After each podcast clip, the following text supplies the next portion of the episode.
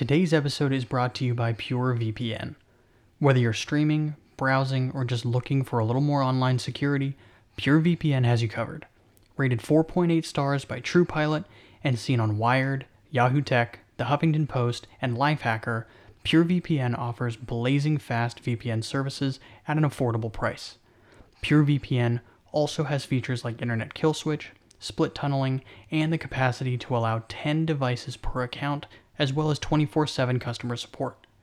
Right now, they're even offering a 7 day full access trial for just 99 cents and an additional 40% off their monthly subscription service.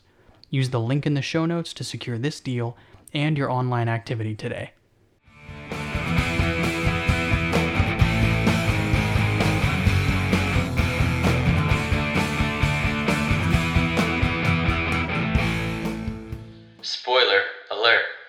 About to be after we glitch out really fast.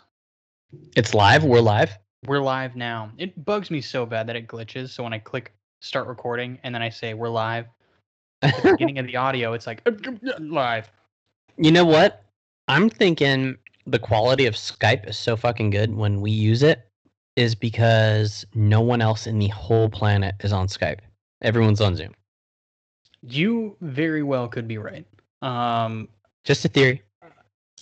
Well, it was a pain in the butt for me to to get it up and running again. Um, and I don't know. I'm sure you can like integrate it into like Office and stuff. Like I can send a Zoom meeting very quickly, like on my computer. Be like, Oh yeah. start Zoom meeting. You know, send the link and it's it's good to go. But I've never done that with Skype. It's like I have to find you in the contacts, and like there could Yeah, be like so a hard? million Scott Smiths or whatever, and it's like, okay, well, which one are you? Are you the one with the cat in your photo? Like, what do I do here? Yeah. That's a good point. Like, and this was the first thing you had to talk to your fucking grandparents when you moved far away. And you had to try to get them to use this? That must have been a nightmare. Yeah, definitely. I didn't use it too much. I used it uh to talk to my parents when I lived far away. But I mean, my dad is pretty tech savvy, so it wasn't too bad. But man, I can only imagine like those kids burning all their international minutes or whatever trying to get their super non-tech smart parents.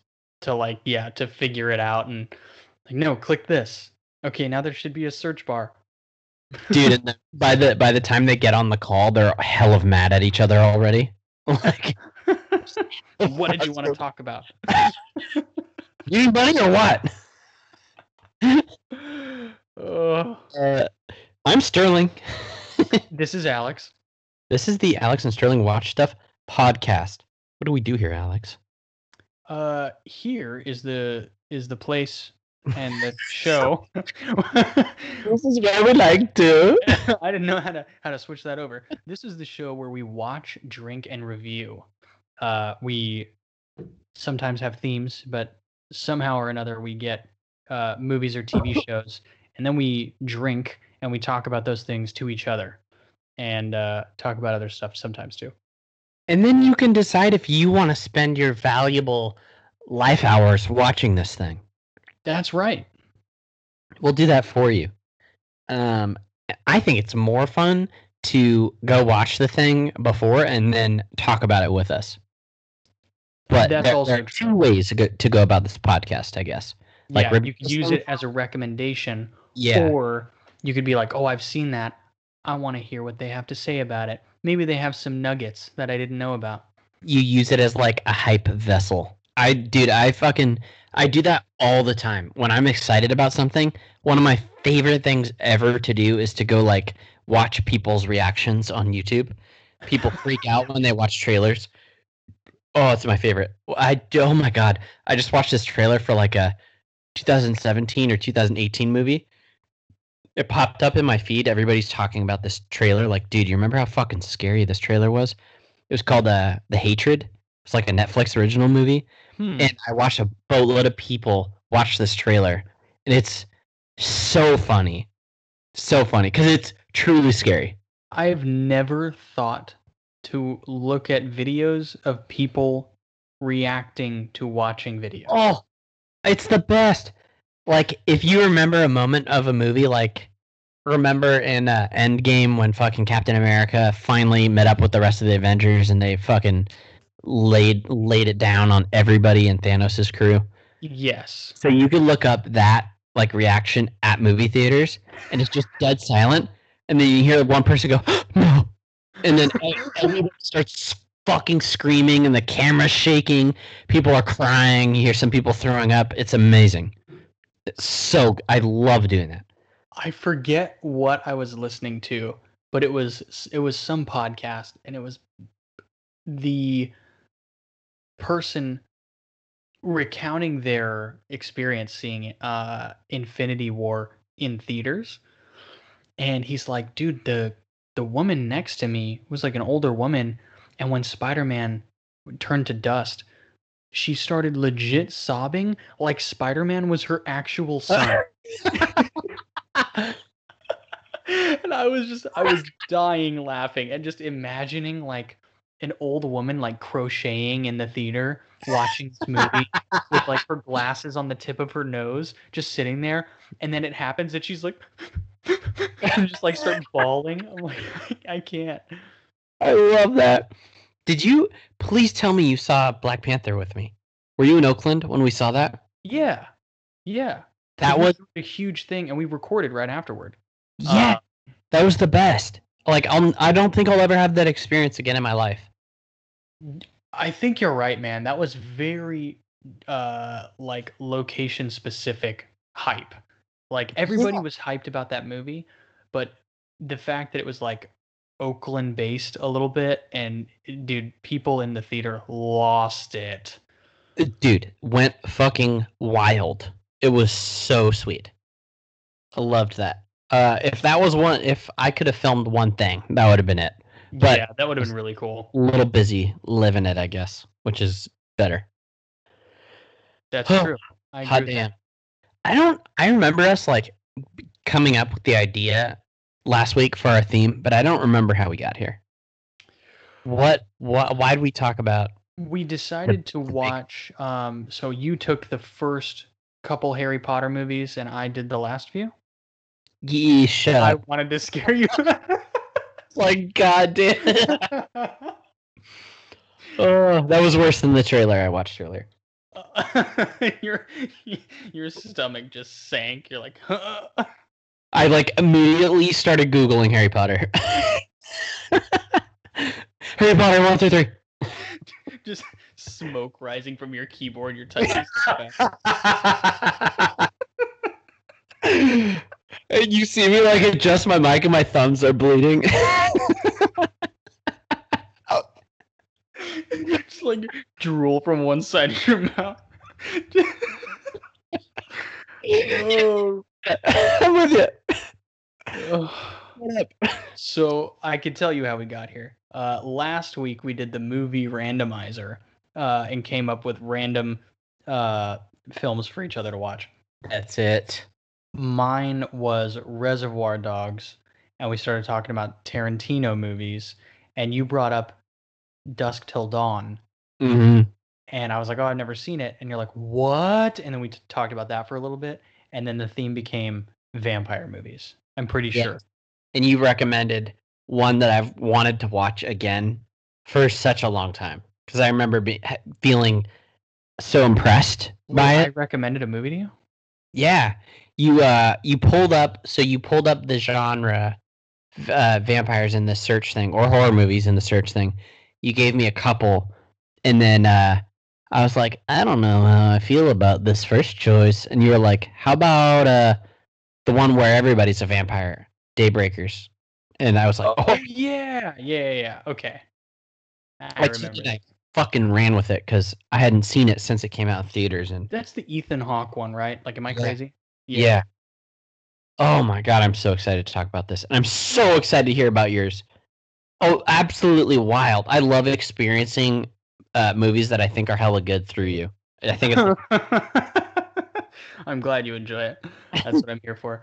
Uh, before we proceed, can we cheers really fast? This is embarrassing. yeah. here we go. Boom. Oh, yours is way more satisfying. 'Cause my my water I- bottle's almost I empty. imagine all our Irish, I don't know why Irish, all our Irish fans listening right now going, what the fuck, Sterling? Weak, weak tap. Weak cheers, bro. Weak cheers. Ugh. Okay, so uh, I went first last week, I believe. Uh, yeah. Uh, I can go first. Um, Yeah. Have you seen my movie? Yeah, long time ago. Okay. It came. I didn't realize it was so old. Came out in 2010, um, which seems like yesterday, doesn't it? But it's straight Yeah. up fucking 10 years ago. That which is crazy. Yeah.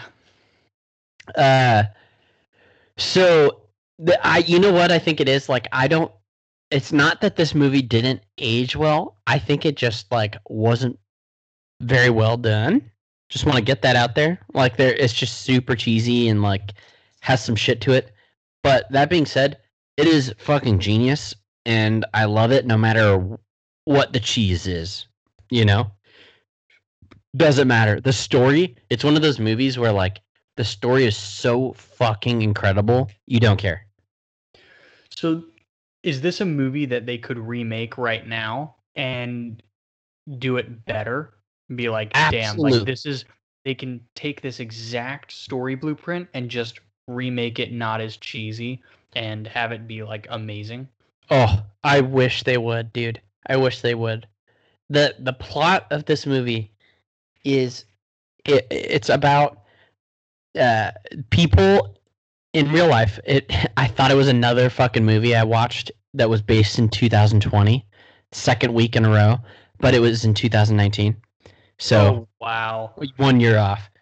Um, so humanity discovers that being a vampire is a real fucking thing, and all you need to do is is drink a little bit of blood here and there, and you live forever.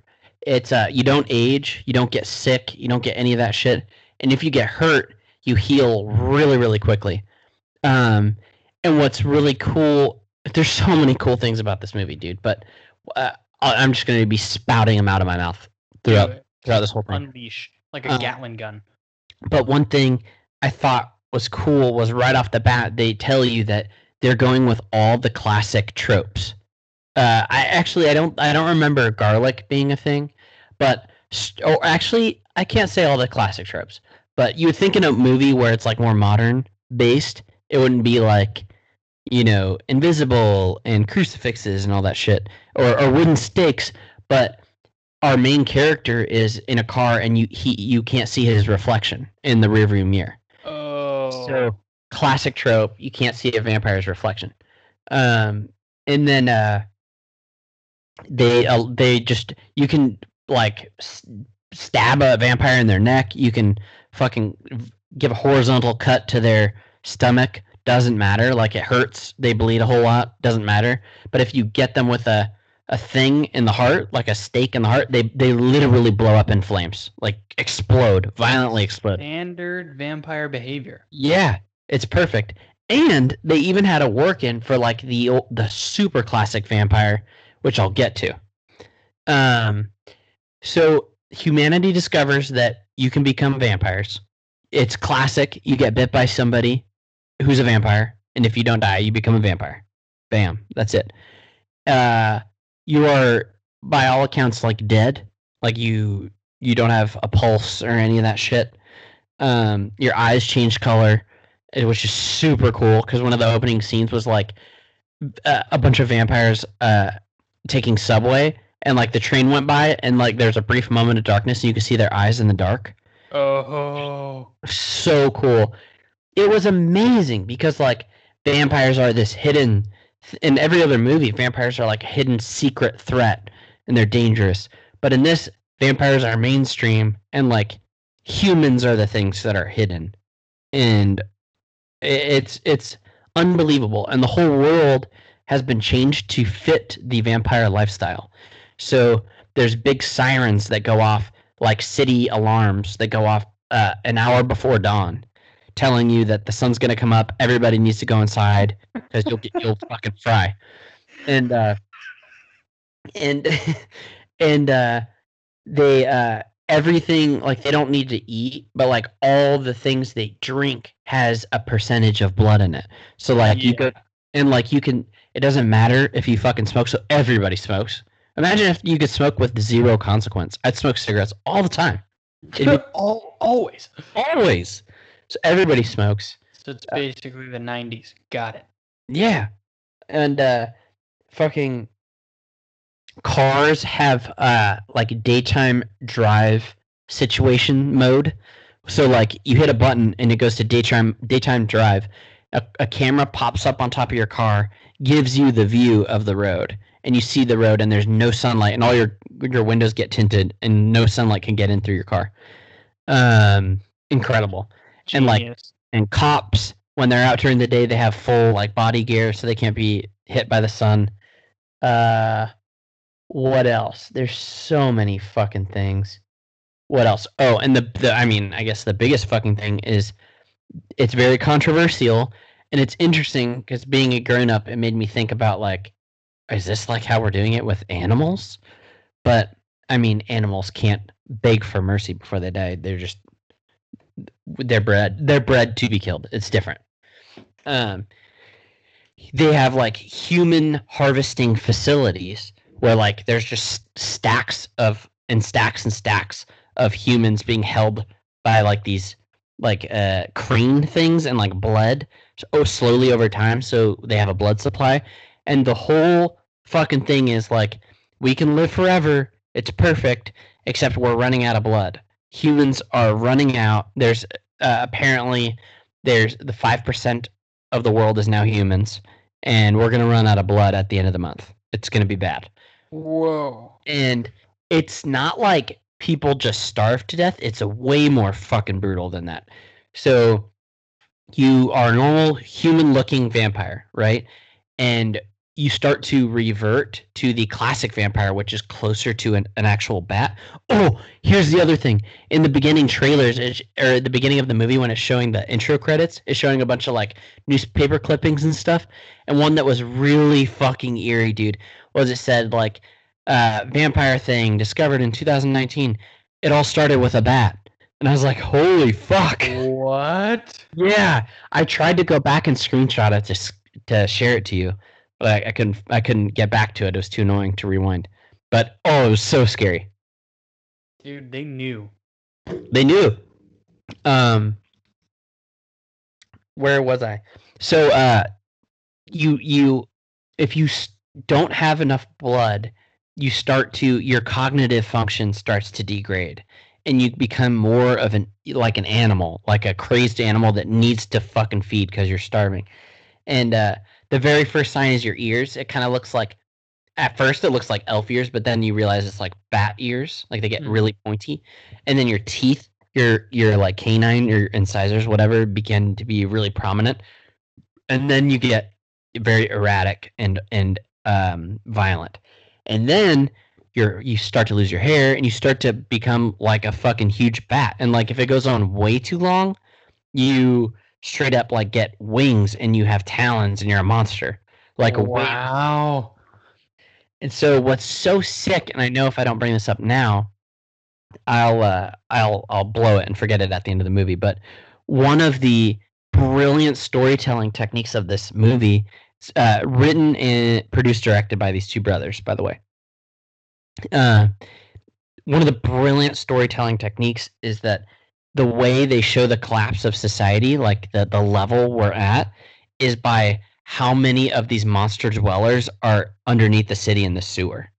So like when it changes scenes, like in the beginning of the movie, there's two of these monsters in the sewer, and then by the end of the movie, it's flooded with these monsters What? because people are starving and they're becoming these fucking things. Yeah.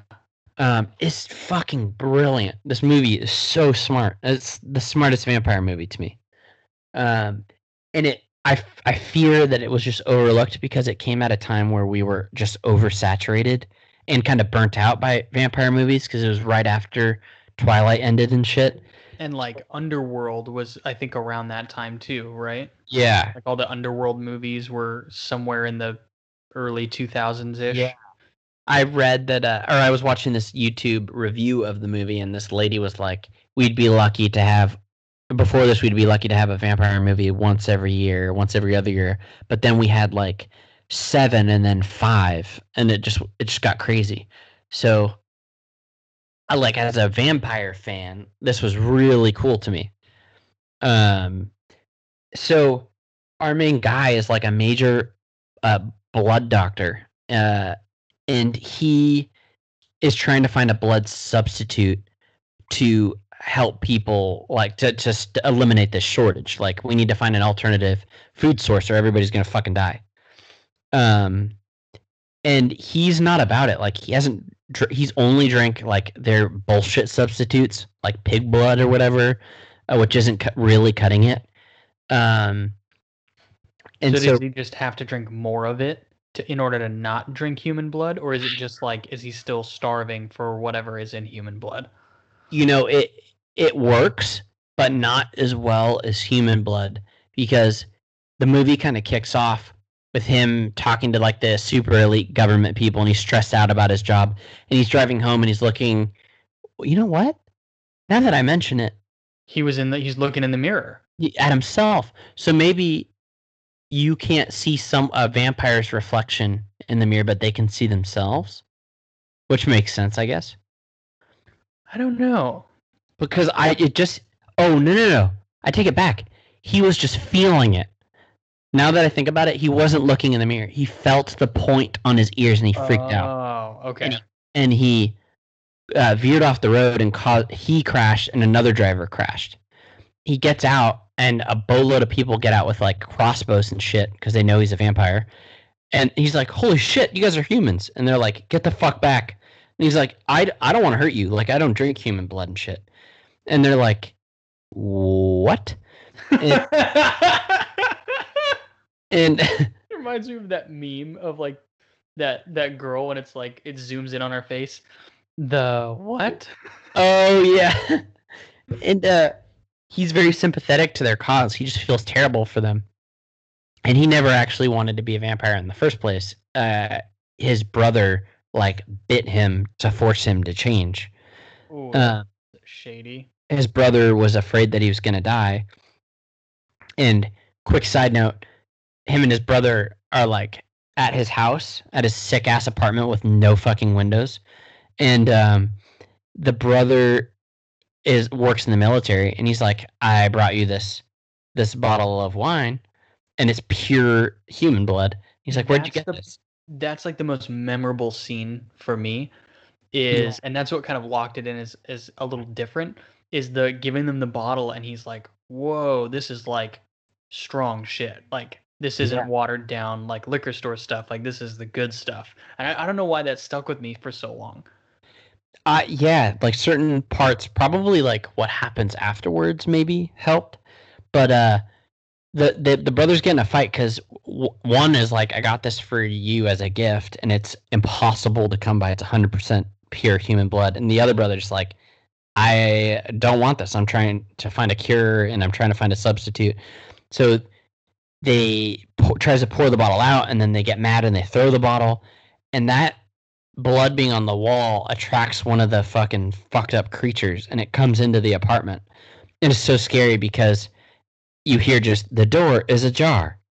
And then you turn around and you see this fucking straight up vampire bat demon monster.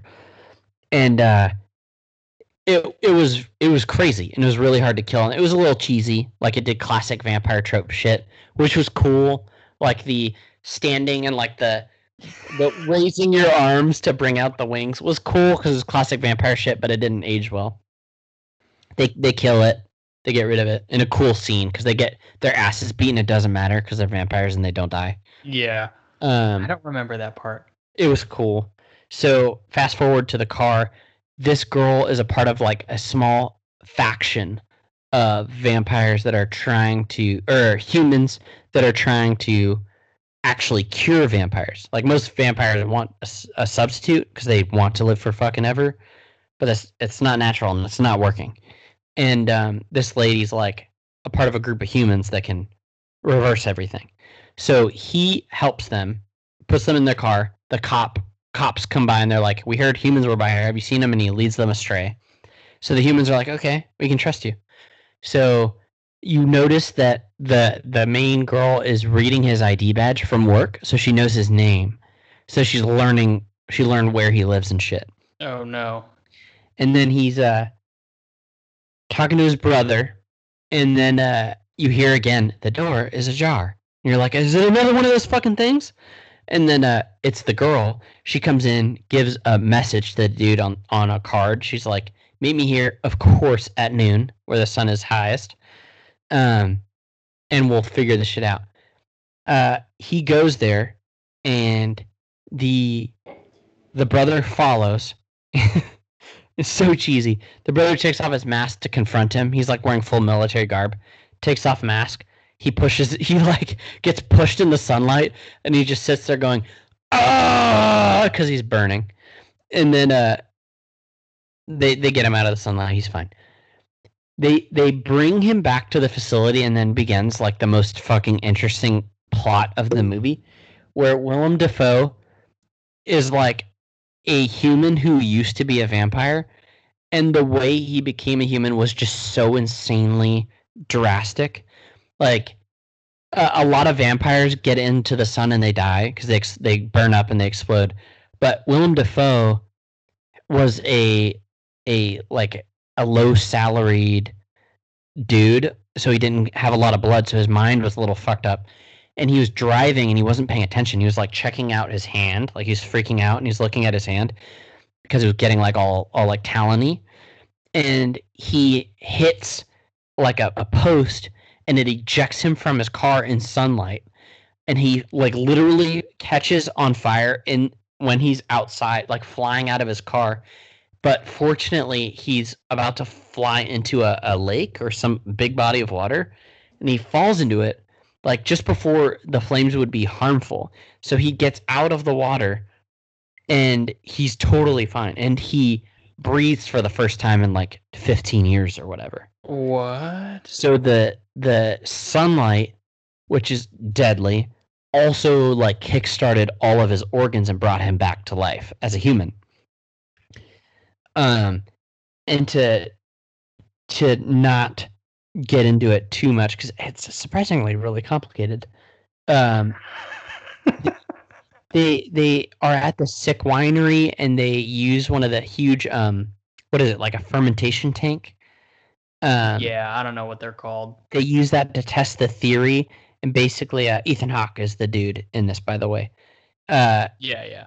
he like straight up catches himself on fire to replicate this process and like the tanks have to be airtight and they suck out all the oxygen to not fuck up the uh the wine that's fermenting so he catches on fire and they hit the lever and it sucks up all the oxygen the fire gets put out and then they do this three times because it's not working and eventually it works and bam like it's so crazy because it's like in a movie where someone hits somebody with the the defibrillator with the paddles to try to bring their, their keep their pulse up. In this, his pulse is constantly flatlined, and they're trying to get it to to come back. Yeah. It's so wild. And then eventually, like every time it flatlines, they're like, "God damn it, let's try again." and uh, they do it for a third time, and it works. And he like loses his his crazy vampire eyes, and he can go outside. And there's always a big moment when someone becomes a human. This big moment where they breathe again, and it's hell of weird. They're just like, because they haven't breathed with their lungs, like Yeah, to- because you're dead and you don't need oxygen anymore. Yeah. So uh they realized later that um there's a bunch of cool like battles that happen like a bunch of uh the climax is the the head of the evil corporation does he admits that he doesn't want a cure and he just wants to fucking create a substitute and then get rich of, from all the rich people that will pay for the real thing and he wants like a bunch of humans that will repopulate and do all this shit and uh, the real cure is the blood of the cured humans. So if you bite, if you are a vampire and you bite a cured human, you will turn human. So oh, what began was like this huge, super fucking violent process where like the head of the corporation to like teach the guy a lesson was going to turn him back to a vampire or maybe drain him dry of his blood, bit him, and knowingly the guy coaxed Ethan Hawke coaxed him into biting him. He's like, "You're a fucking coward because you you would have another person turn your daughter into a vampire and you couldn't do it yourself, you fucking bitch." And he bit him because he said that.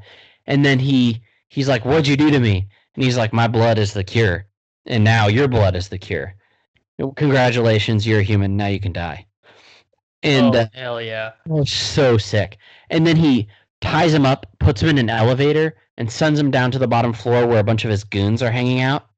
And all the goons sense that he's a human and they rip them to shreds. Yep, because they're all super hungry because there's a huge shortage. And you see they zoom in on the all the different uh, army guys, and some of them have pointy ears, some of them have like uh like reptilian looking eyes, some of their teeth are huge, some of them have like talons on their hands. And they rip them apart. And then the 10 guys that had a taste of the blood that were turned humans they are now human and then the the other guys that didn't have a taste eat them. And it was just this crazy like chain effect. And then and then what what caught me off guard was like this would be the perfect scene to show like what they did afterwards. Like then we took out a bunch of our blood and then we put it into mass production and then we had everybody turned into vampires. Or we started serving our human blood at these all these shops, at these coffee shops, uh, and we tricked people into turning into human, something like that. But it was very abrupt. Like right after that super, super violent, violent, after that super crazy violent scene, it's them driving off into the sunset in a car, and all Ethan Hawke says is, "I'm I was a vampire. Now I'm human. We have the cure. Come find us. Or something like that. And it was done. That's it. It was hella cheesy super super cheesy. I was gonna say like that come find us. Yeah straight up like that. And uh that was it. Because like if they don't if they don't get this humans quickly enough or vampires quickly enough the world is gonna fall apart. Like every it means the end of humanity. Everybody will turn into monsters and die or kill each other all this shit. Um, but they didn't show any of that, and uh, it was really interesting to me because one of the best displays, like I told you earlier, one of the best parts of the movie is the showing the slow but steady degrade of civilization and like the collapse. And like the scariest scene to me was this guy, and this is the last thing I'll say on this. The scariest scene to me was this guy at a coffee shop that was formerly 10% blood in your coffee. It now says 5%.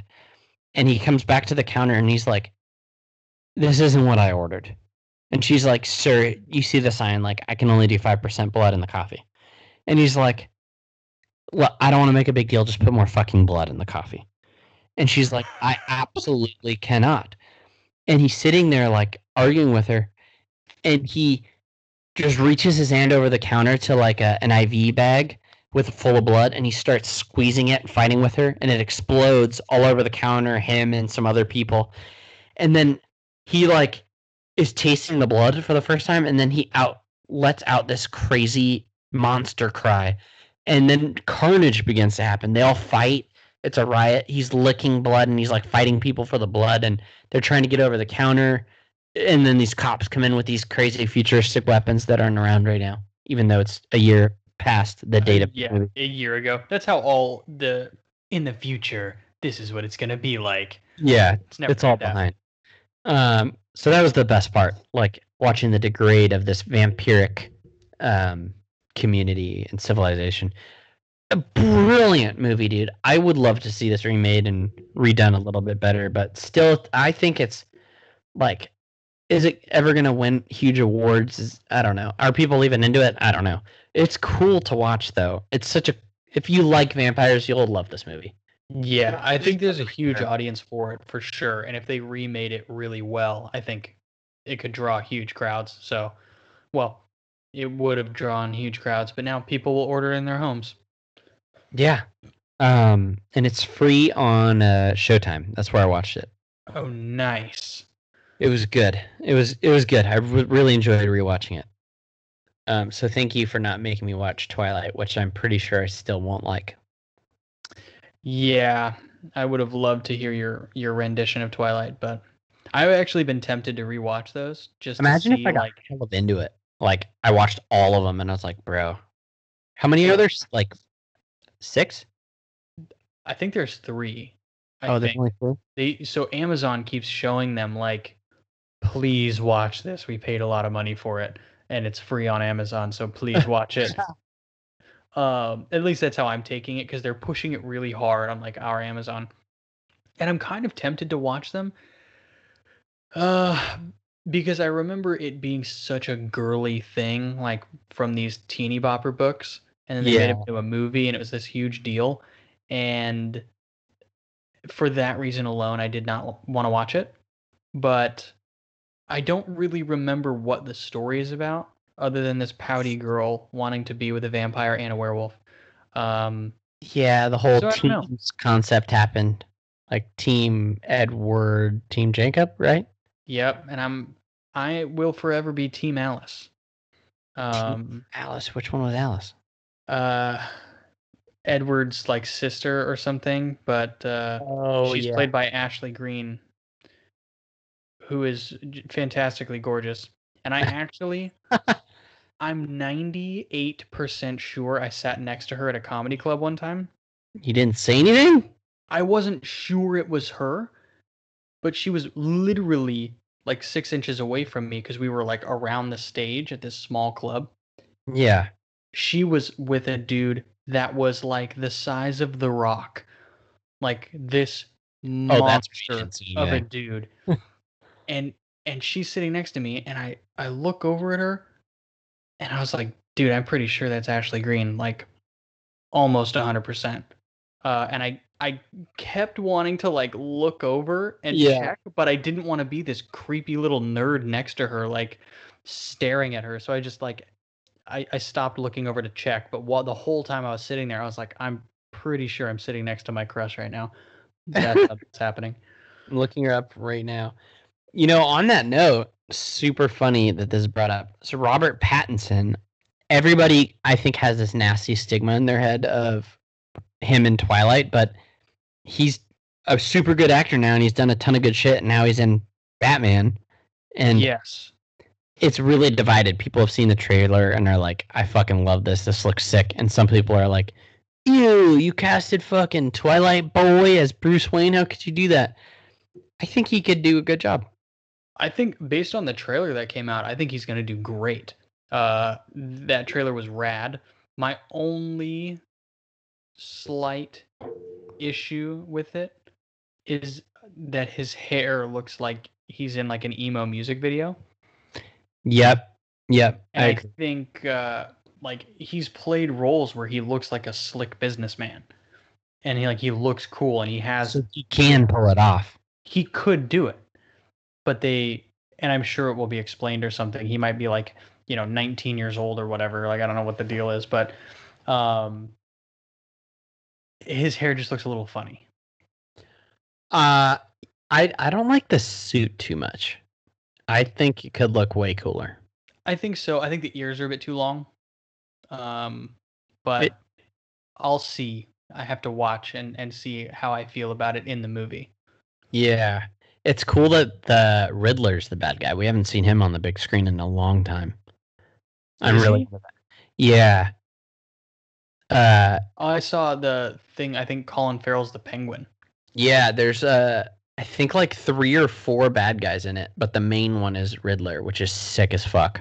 Oh hell yeah! Um there's Catwoman, Penguin, Riddler. I And- did see Catwoman. You're right. People are teasing Joker. Like people think because all the the gangsters that have the faces like painted on them, mm-hmm. they think it's the Joker. I I could do without Joker. Like leave him out for a minute. I I feel like we're burnt out. I agree. You gotta gotta go a little bit different direction. And there's such a big pool of cool ass Batman villains. Use use the Riddler. I think that's genius. Use the Yeah. Riddler. Could be could be fantastic. And I think I read somewhere that the movie is only like 25% done. Whoa, really? Yeah, I I don't know if it's legit, but I think one of the outlets that released the trailer also released a like a graphic that said, you know, like the the movie's only 25% finished, um, because lockdown really wrecked it. I don't know if that's true, but I really hope if that's the case, lockdown doesn't mess it up. Like somehow there's a gap or some kind of a weird change between before they filmed, like before lockdown and after. Yeah. I don't know. I was worried about this like stage in my life coming up where I would start to feel like the shit I'm looking forward to is not around, or just I don't have anything to look forward to in the movies or uh, uh, on TV because it's all delayed. And I didn't realize it happened until I looked up uh, the Wonder Woman trailer. We would have already seen Wonder Woman because it was supposed to come out on like August 15th or something. Oh no So way! It's, it's already happening. Yeah. And uh, other shows are delayed. Um, yeah, it's crazy, man. Like it's it's happening. That sucks. I didn't even think about. It. I thought Wonder Woman was going to be a ways away. I didn't know it was going to already be released. We would already had it. We already would have had uh, Mulan, um, a couple other things. Mulan's coming out to home streaming on September fourth. Yep. And you bet your fucking ass I'm gonna buy that shit. Yeah, I'm pumped. I want to see Absolutely. it. Uh, they got to recoup their money somehow. A lot of people are so butthurt by it. And like, I 100%, if I were taking Katie or anyone to the movies, I would have spent more than $30. Uh, My ticket, Exactly. Katie's ticket, two drinks, popcorn, whatever, um, parking, driving, everything. Uh, and like another thing is uh, a guy from one of my favorite YouTube channels, a podcast, Jimmy Wong. Uh, he's a magic player. I'm really into. It's his first movie, so he's he plays kind of like not a huge huge role, but a decently big role. And he was talking about on his podcast, and he's so excited. And I keep thinking like, fuck, I feel so bad for this dude. I know, like this big break he could potentially get, and it's just being delayed. Yeah, I think I'm sure a lot of people are experiencing that. Yeah, dude, that. Damn, that sucks. I'm just looking forward to Batman so, so much. Oh, So excited. October first, 2021 is the date. Oh, it's over a year away. It'll be so fast, man. Think about it. We've had nothing to do with this whole year, and we've we're almost done with this year. That's true. Um, dude, hit me with your movie. Uh, oh my god, I'm so excited about this. Dude, this this was an experience. yes. So you told me that I had to watch From Dusk Till Dawn. Um,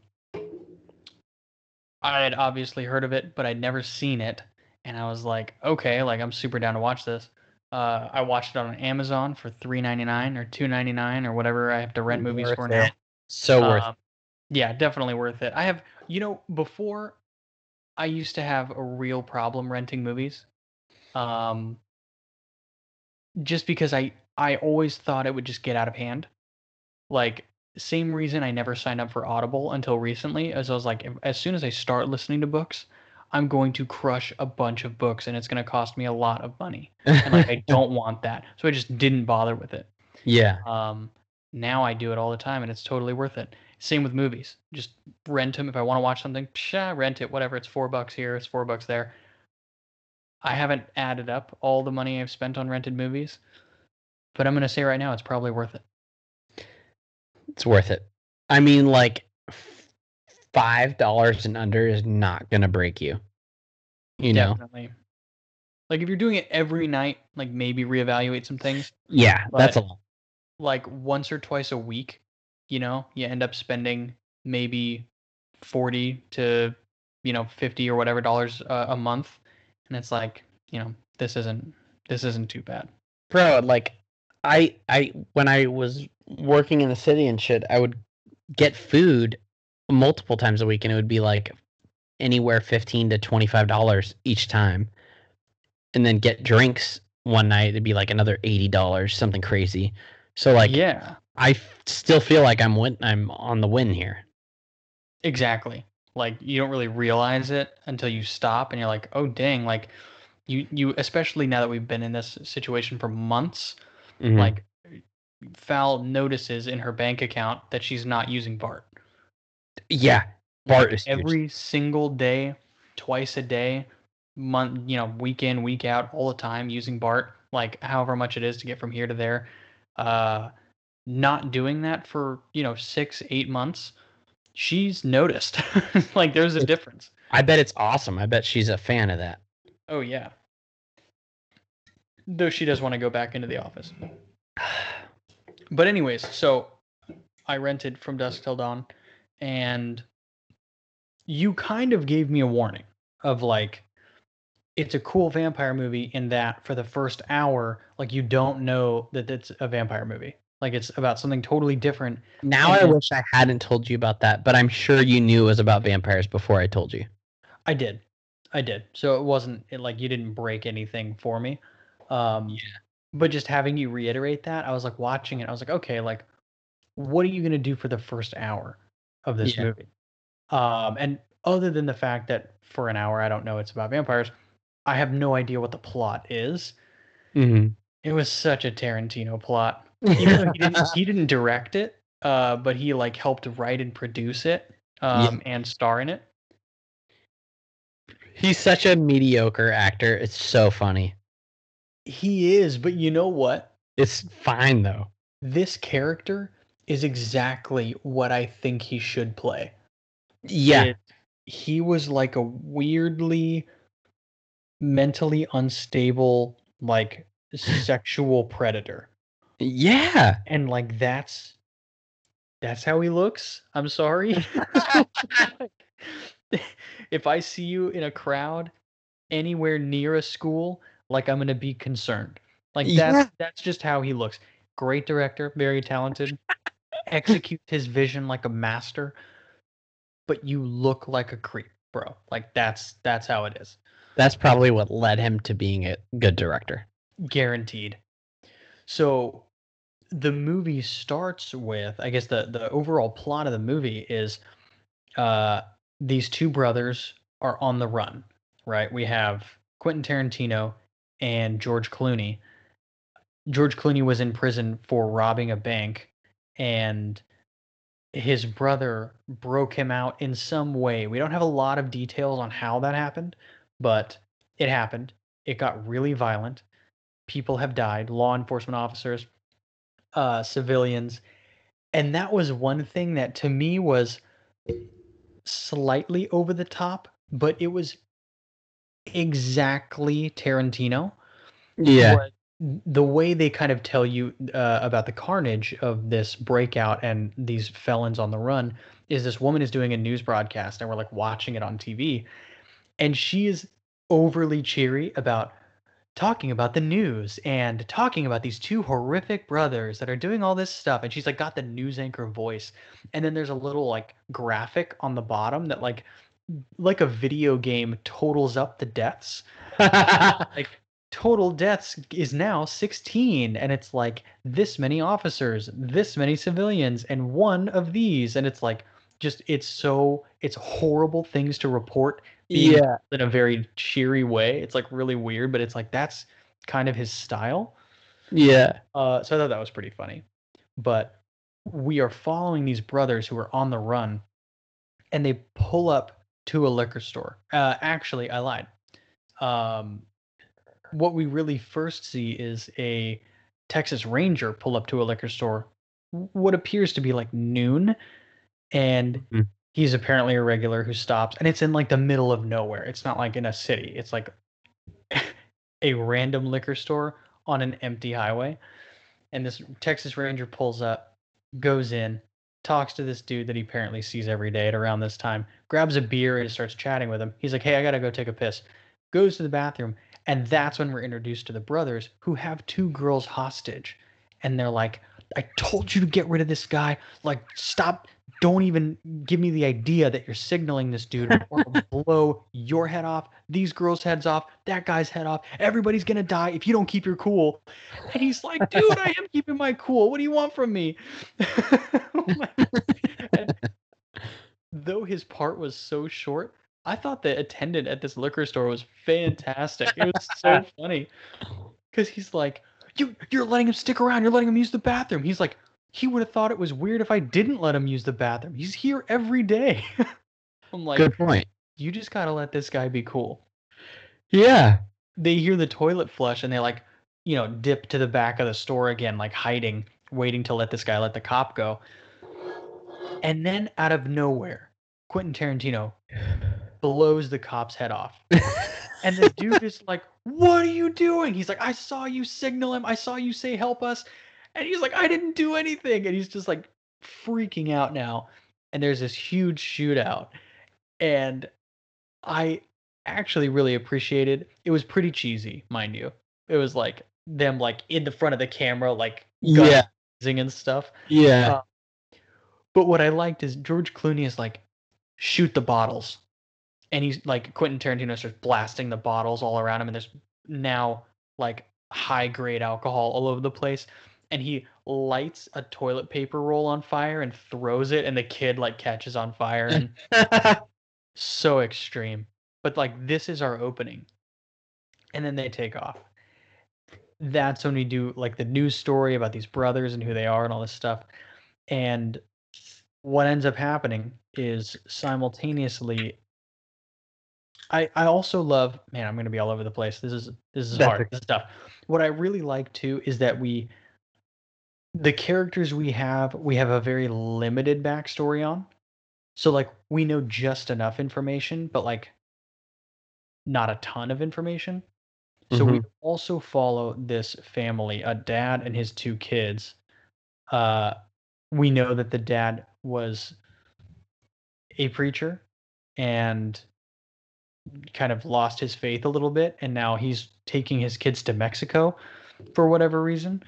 uh, like I don't know how that relates, but that's what's going on. So they're on their road trip, and they stop at this motel, and they they happen to pull up next to uh, George Clooney walking around, and they're like, "That guy's weird as hell." So they're at the same motel in the middle of nowhere. George Clooney and Quentin Tarantino have a hostage, and while George Clooney's out for food, Quentin Tarantino uh, rapes and murders this woman and Oh. gets a scolding from George. So now they're in need of a new hostage because they're felons on the run and they need a bargaining chip to stay alive. Right? If they're caught in the open without one, they're they're toast. Especially because they've killed so many law enforcement officers, nobody's going to bat an eye about shooting these guys. So they're like, we need something. So they go to the next room, which happens to be this preacher and his two kids. And one one of his kids is like a girl who's like, you know, 18 or 19 years old. So like unfortunately ripe for the picking for Tarantino uh in this scenario. So it's like that it doesn't happen, but there are some close calls that are like, oh, stop. right. Yeah. so scared. Um, so they go and they take this whole family hostage in their little family wagon. Uh, what is it called? An RV. And- Family wagon's way better. well, that, that's what it is. It's, it's a big old family wagon. So uh, they're like, "You're gonna take us to Mexico," which is weird because it's where they were going anyways. But they're like, "Fine, we'll take you. Just don't hurt us." So they go. And one of the funny things in this movie to me is that uh, Cheech. I'm pretty sure it's Cheech. I don't The think brother? it's Chong. Cheech and Chong. oh, yeah, yeah, yeah, Cheech is like eight people in this movie. I didn't notice that. oh god, he's the border patrol guard. He's the like hype man outside the club that I'll get to in a minute, and he's the contact for George Clooney at the very end. No way. I didn't know that. movie. I really so- didn't know that. That's random. fun. But anyway, so they have a close call getting into That's the funny. border, and then George Clooney is like, "Hell yeah, we're in Mexico. You're gonna go down a couple miles. You're gonna hook a left on this street. You're gonna go straight on a little bit, and you'll know it when you see it. But we're going to a bar called the Titty Twister, and th- this preacher is like, fine, like, I'm not gonna risk my family. I really don't want to do this, but whatever. And George Super convincing. really I I mean, If you if you really want to, we'll go to you the bar. really want to go to a titty bar, I will take you. But like on the on the drive, George Clooney does a pretty good job of basically putting him at ease.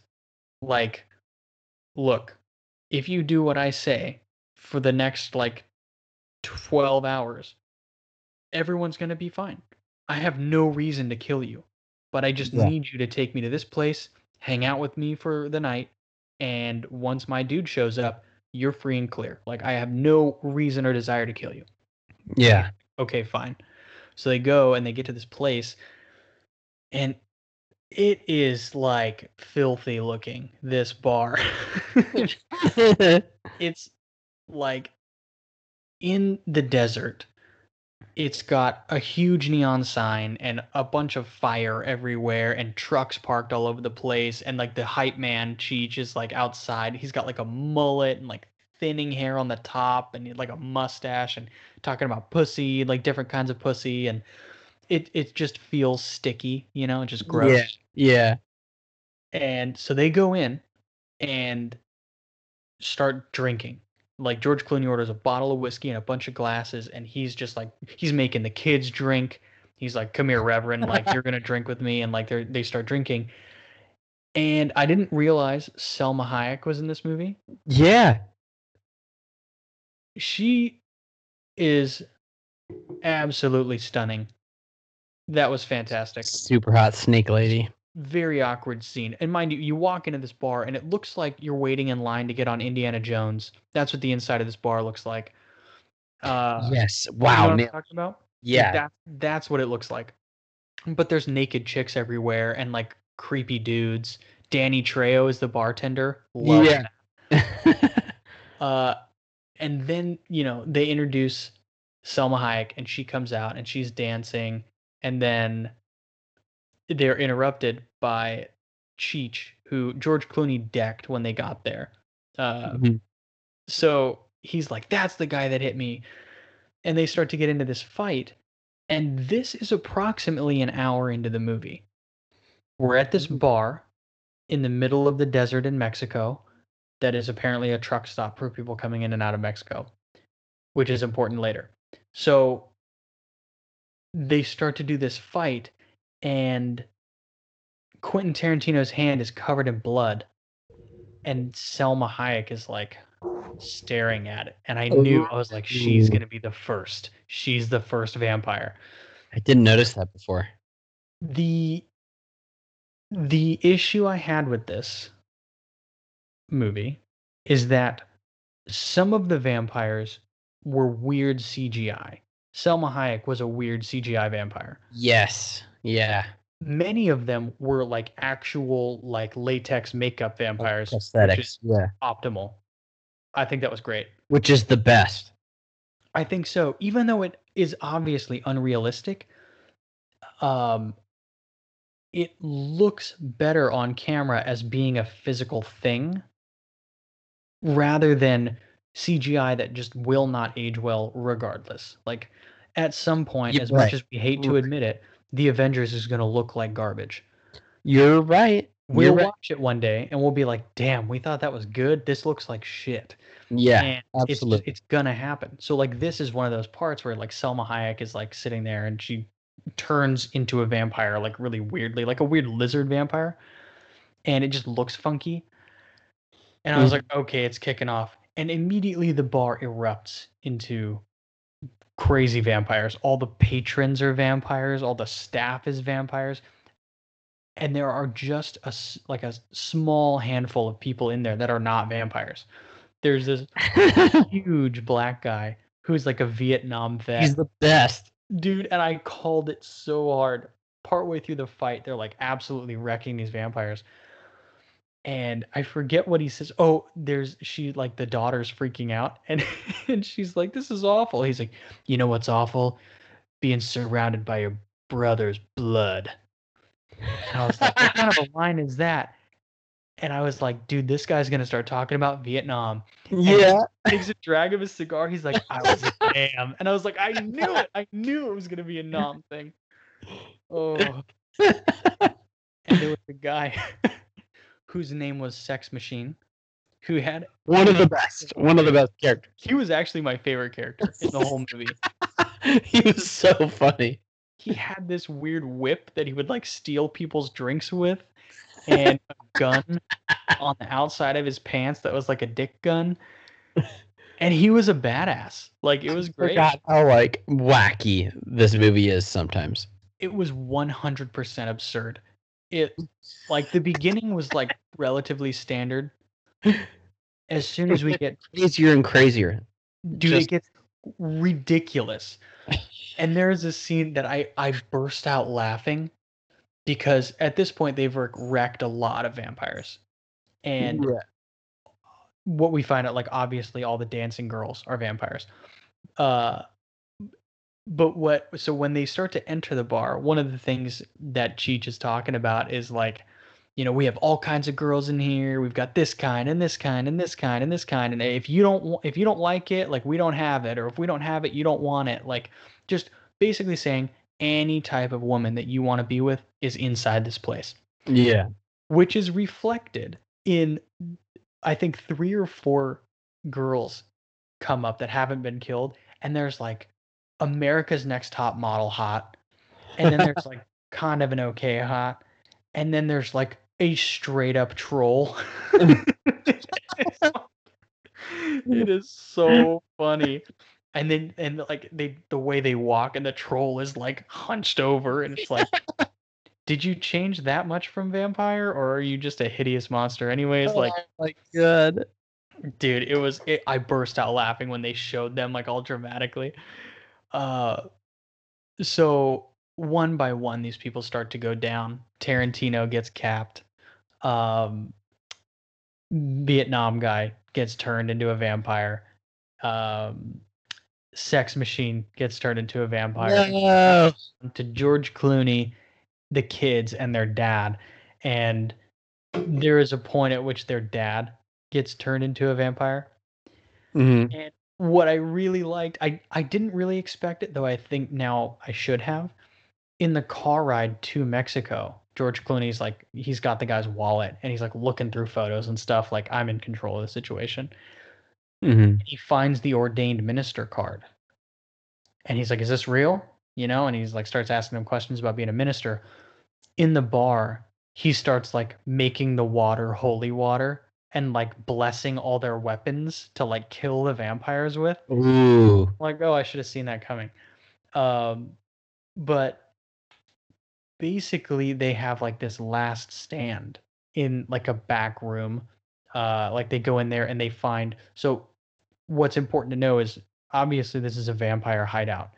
And it's important that it's a truck stop like i mentioned earlier because like that's their prey. Like that's what they eat so truckers mm-hmm. come in because they're going in and out of you know the states and mexico back and forth they'll come here looking to get laid get eaten and then you know that'll be the end and they'll just more and more truckers will always pour through so it's like it's this perfect conveyor belt of food for the vampires For sure. Yeah.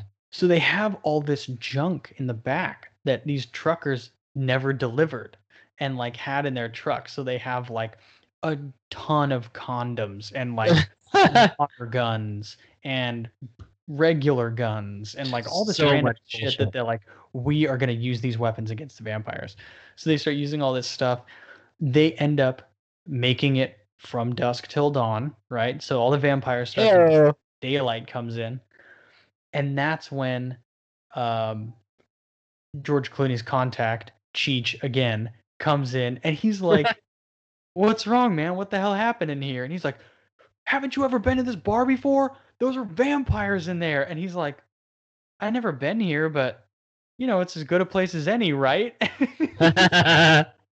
like it was a huge accident. And as the camera is pulling away for the final shot, this was my one of my favorite things. Mhm. Pulls back from behind the bar, and it's the front of the bar is like this little weird stone shack. The back of the bar is this huge ditch, and you see that it's the back of like a Mayan pyramid. And it's Yes. full of like trucks and corpses and like stuff. And you're like, dude, this thing has been in existence for a long time. There's How always sick vampires. was here." that? Were you like, oh my god, this is dope? Dude, I yeah, when that happened, I was like, "Oh, that's the best ending they could have had for it." And it had been around for a uh, millennia, thousands of years maybe, and this random family and this fucking bank heist guy fucked everything up. Yep. They're like, "Dude, that's it. It's Dunzo." Okay. So when I watched this movie for the first time, I was like early high school, late middle school, and I saw it on like Fox or something. So I had commercials. And I thought, very limited content. yes. And I completely didn't know at all that there were going to be vampires or monsters of any kind. It was the coolest movie I've, I had ever seen up to that point. I was like, holy shit, yes, this is sweet. And I couldn't believe it because literally an hour without any mention or showing of vampires. Literally a full hour. Yeah, no hint at all. And it was almost exactly an hour. I would love to find like ask if anyone's seen this movie and if they say no, like buy it for them and make them watch it and don't tell them what it's about. I would I would love to see that reaction. It's so Oh, yeah. fucking crazy. It was great. I, I knew it was from vampires because I've heard people talk about it before. And the name From Dusk Till Dawn just tells sounds ya. vampire-y. I don't know. Yeah. And the fact that there's a gun on the cover art, like, I don't know. It just to me it screams vampire. It might not to everybody, Yeah. but I I knew. But you're right. To somebody that has no idea, they would be taken by absolute surprise. They'd probably be disappointed, depending on who it is. But especially with the Salma Hayek Uh, CGI. Oh shit! Now I gotta watch that movie. I gotta look it up. Yeah, there's a bunch of uh, big hitters in there. It's crazy. Oh, Did Oh, yeah. you were you surprised at how many people died? Like No, it's a Tarantino movie. Oh, good point. I, I knew a ton of, of people were gonna die. What I liked were there was a couple interesting like vampire things. One thing I didn't think to look for was the mirror. So it was a bar, and I'm sure there was a mirror in there somewhere. And I'm wondering if I look back if I would have seen anything. Oh, But, right. like talking about the vampire tropes, they did like the cross, right? The the Yeah. cross made them back away. Um, at one point, the girl had a cross necklace, and she like shoved it in the guy's mouth, and he like exploded. Um, Sounds so cool. the wood stakes to the heart literally made them burst into flames. Yeah. Um, something I thought was really cool, and it was like, and they're like monster vampires. Like Oh, yeah. different types. They're straight up like crazy blender teeth monster vampires. Yeah, and they like some of them they all had slightly different features. So like Yeah. some of them were like kind of pig looking and some of them were just like kind of lizardy like sharp feature looking and Exactly. Yes. But- I really liked the ones that were actual like prop makeup done. I Mhm. just I like that more and there was a scene where there's like a big group of them that all look that way. Like it doesn't look like CGI at all. I'm like that's what I'm here for yeah. But there's a scene where uh somebody I forget who starts like stabbing the hell out of one of the people and just like just going to town on him and then he sticks the knife in the table and it's this really cool shot of like here's the table and I'm uh it was the guy from Reservoir Dogs who's now uh Harvey Keitel Oh yeah, yeah. so the table's here, the knife sticks down, and it, she, it sees my face, and then I look at the knife, and it like the knife comes into focus, and the blood on it is green, and you're like, Ooh. what?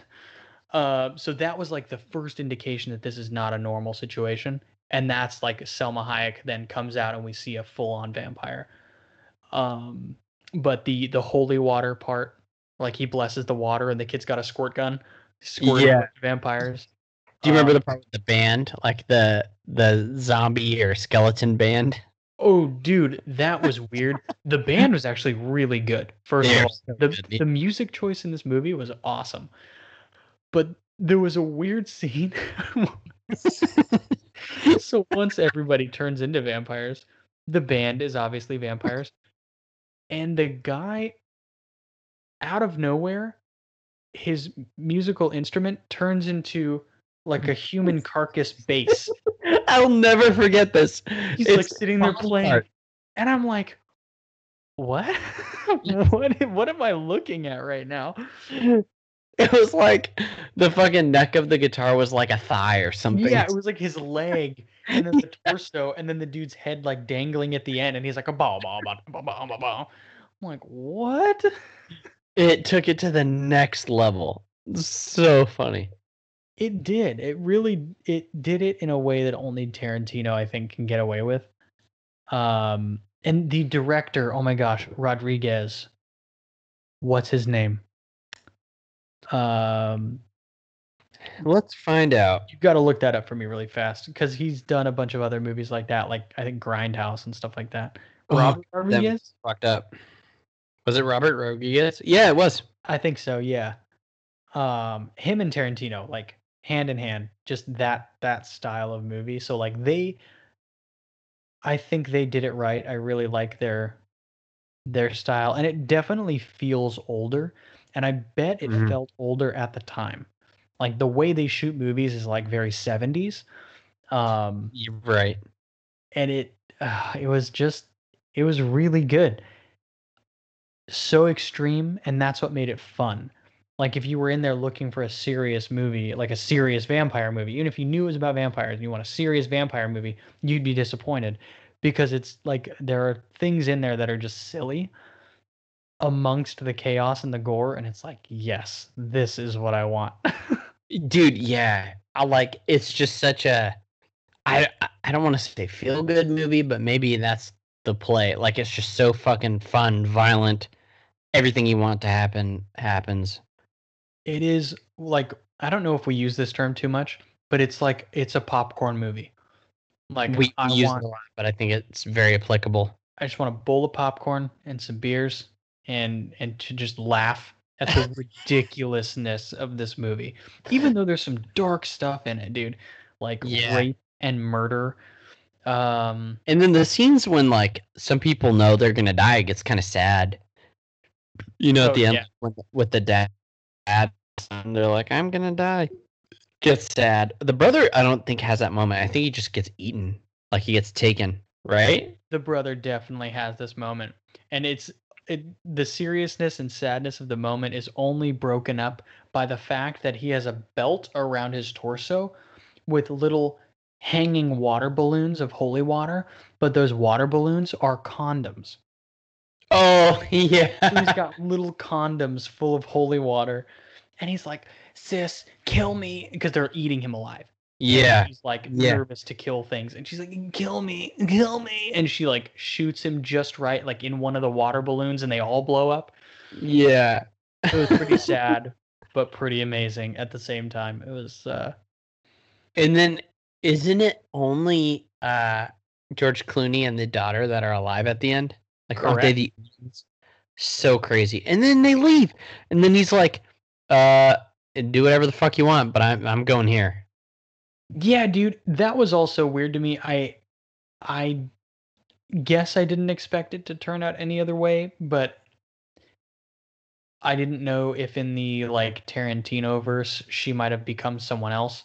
But uh he now that would basically like point. he waits he waits for this guy this contact to come and he like gives him a ton of money uh and he has like money left over and he gives a bunch to the daughter That's right. That's and right. She's, she's like, "You know, like- fucking earned this man. she asks to come with him she's like do you need company and he's like do you know where i'm going like go home and he ditches her even though she would have totally come along He- But, like, "Get I I think it would have been nice if he took her, but the I remember what he was describing was like the the the golden place for thieves. It's like when you've achieved perfect the perfect heist, the thief goes here. It's like El Dorado for for thieves. Yeah, I don't remember I don't remember hearing anything too much about it, but it sounded like something like that. It was for it was like yeah, like you don't want to go to a place like this. One thing I have to draw attention to that I just I don't know what to do with. Oh no. in before everything gets really vampire Salma Hayek is doing her super sexy dance, and she walks up to Tarantino, who had a lot to do with the making of this movie. So like, it's probably not an accident that this happened to him. Oh. But she like starts dancing for him, and then I remember this. Yes. pours whiskey down her leg and sticks her foot in his mouth. Yes, I remember this. And then she drinks a bunch of whiskey and spits it in his mouth. What the fuck is going on here? You're you know what? And he, wrote this into the movie. he yeah. I it's almost impossible not to think that he did that on purpose. Yeah. Almost impossible. I want you to stick your fucking. I want you to walk around all day. Don't wear any shoes. fucking stick your nasty, dirty, fucking forest trotting foot in my mouth and pour that whiskey down your vagina and do it. oh. It was uh it was interesting. That's a great point. He I- architected that for sure. Yeah, I couldn't get over that. I was like, I, you know, not that it didn't have a place in this movie because of how extreme everything else was, but I just thought, like, did you write this whole thing before you cast characters? Did you just happen to be the guy? Or did you write this scene so that you could have Salma Hayek's foot in your mouth? Like, is I that what's going on? I think he started this whole thing with like a Salma Hayek fantasy and then built all of this around so people wouldn't think of it. And They wouldn't question it. They're like, what do you mean you want this highly proclaimed actress to put her foot in your mouth? No, no, no, it's not like that. It's a vampire movie, okay? Vampire- well, I told you how this movie I think was originally started uh, last week.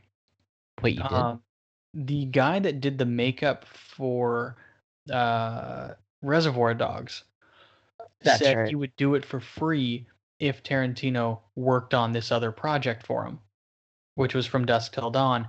That guy was referenced in the credits for this movie uh, No as like story way. by I forget it was like Robert K something or something. I I know the name if I saw it, but it was like story by this guy. I was like, oh, interesting. So Whoa. I think that's legit. And Quentin Tarantino's like, oh, I'm getting that foot in my mouth. Yeah. I imagine him writing that into his terms like needs a foot, male or female, in my mouth. Uh, Whiskey is optional. right, right.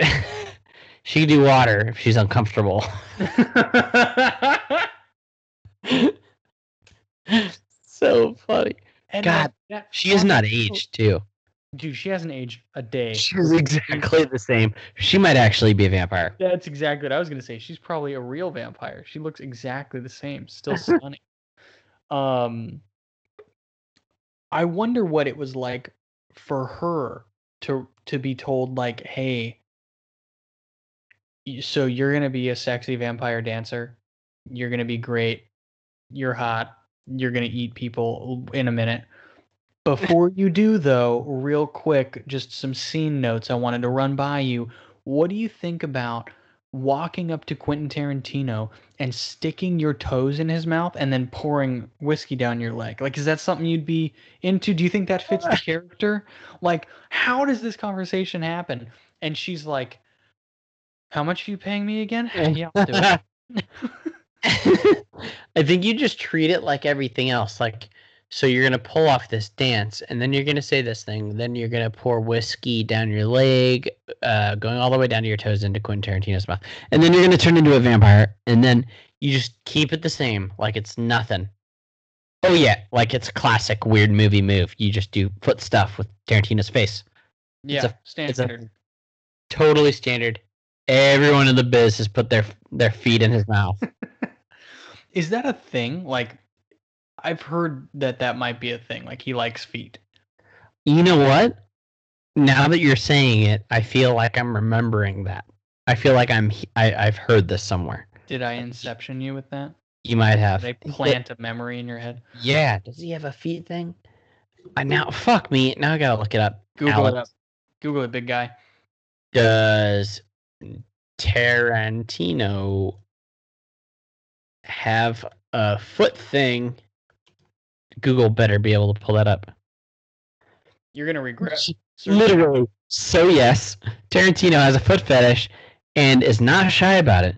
It doesn't seem to bother his actors either, as Uma Thurman herself let him drink champagne from her shoe at an event in 2010. This wasn't even in a movie. The fuck? It was just for funsies. Ew, David. Uh, and Margot Robbie shared that she felt the same as Tate about not liking to wear shoes. And then it, it clips to the scene in From Dusk Till Dawn. So he one million percent wrote that in for himself. Oh, sick bastard. That So- is so gross. I don't I don't want to be too graphic for our listeners, but you gotta know that he was probably rock hard during that during that scene, Yeah. which is a huge problem. Absolutely, bro. That is so crazy. Oh my You're god. Well, we've uncovered a lot in today's episode. I've just I've just irreparably damaged your search history. I'm not I'm not going to be able to to get away with anything. If anyone types the word does, like they want to type a question, does does Quentin Tarantino like foot stuff?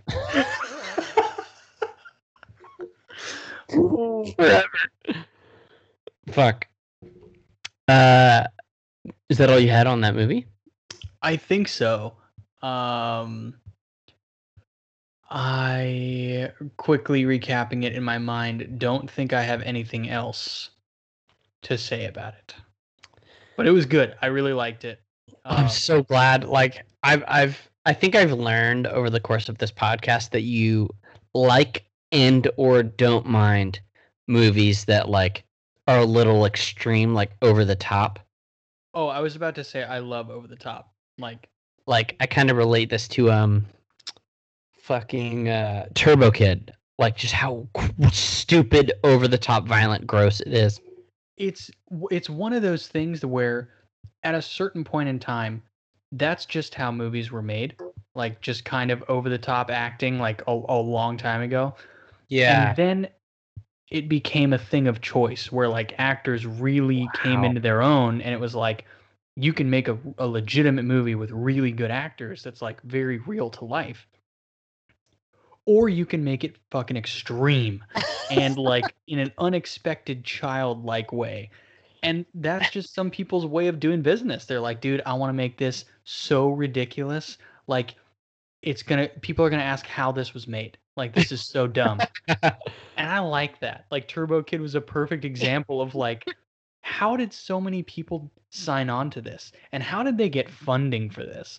People put Oh money towards God. this movie and it's so excitingly extreme and ridiculous. Like I I love So that. good. And this this kind of felt like that. Like I think with uh with Tarantino's clout, that's how it was made yeah, absolutely. but it it was just it was over the top enough to be like hell yeah like i'm in i'm into this. Sex mm. machine has a dick pistol. Sex machine. Fucking what a good character. I was so bummed when he died.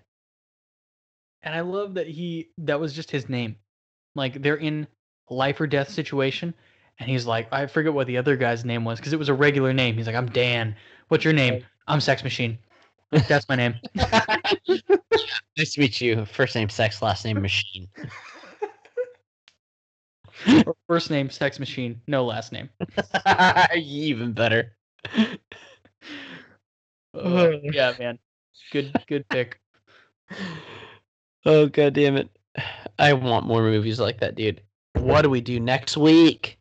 I was thinking that. I didn't know if we should ask it on the podcast to put pressure on ourselves, but maybe we should. What are you feeling? Uh, Should we send out another survey? Hey fans, we were pretty successful last time. We got a lot of entries. Um Yeah, I'm down for another poll. Uh, should we narrow it down? Like, pick pick a, a horror movie. How about that? I, I like that. I'm, we done I'm down horror to watch a horror time? movie. It's been a minute. Yeah, me too. Let's say uh, pick pick your favorite horror movie. What should we watch? Bam. I can make the form and I'll send it to you right now. Do it. Yeah, so that's what we're doing next week. We don't know what it is, but we're gonna watch a spooky movie. I hope it says vi- yours could have counted as both this week. Um, I think so. Man, maybe. I, I wouldn't. I wouldn't classify it as a horror movie. Actually, Not to Well, you, but to the faint of heart. Absolutely. yeah. Uh, okay. All right. Um, I'm I'm ready to boogie. Are you ready to boogie? I am ready to boogie always. Here's our number. If you want to text me or call me about your suggestions, please do it. The only things I've ever received from this number are the scams talking about like single moms in my area that want a bone or whatever. So don't do that. Yeah, audience, change that. Reach out. Yeah. Um, our number is 415-488-5031. 415-488-5031. If you want to reach out on any other medium, we have an email address that we would love to hear from you on. Um, aswspodcast at gmail.com. We have an Instagram, a Facebook, and a Twitter, for which the handle is ASWS Podcast. Find us on any of those things and uh, reach out, comment, private message, whatever you want. We would love to hear from you. Fuck yes. All right, man. Cheers. Cheersies. Cheersies. Cheers. God. Yours are always going to beat mine.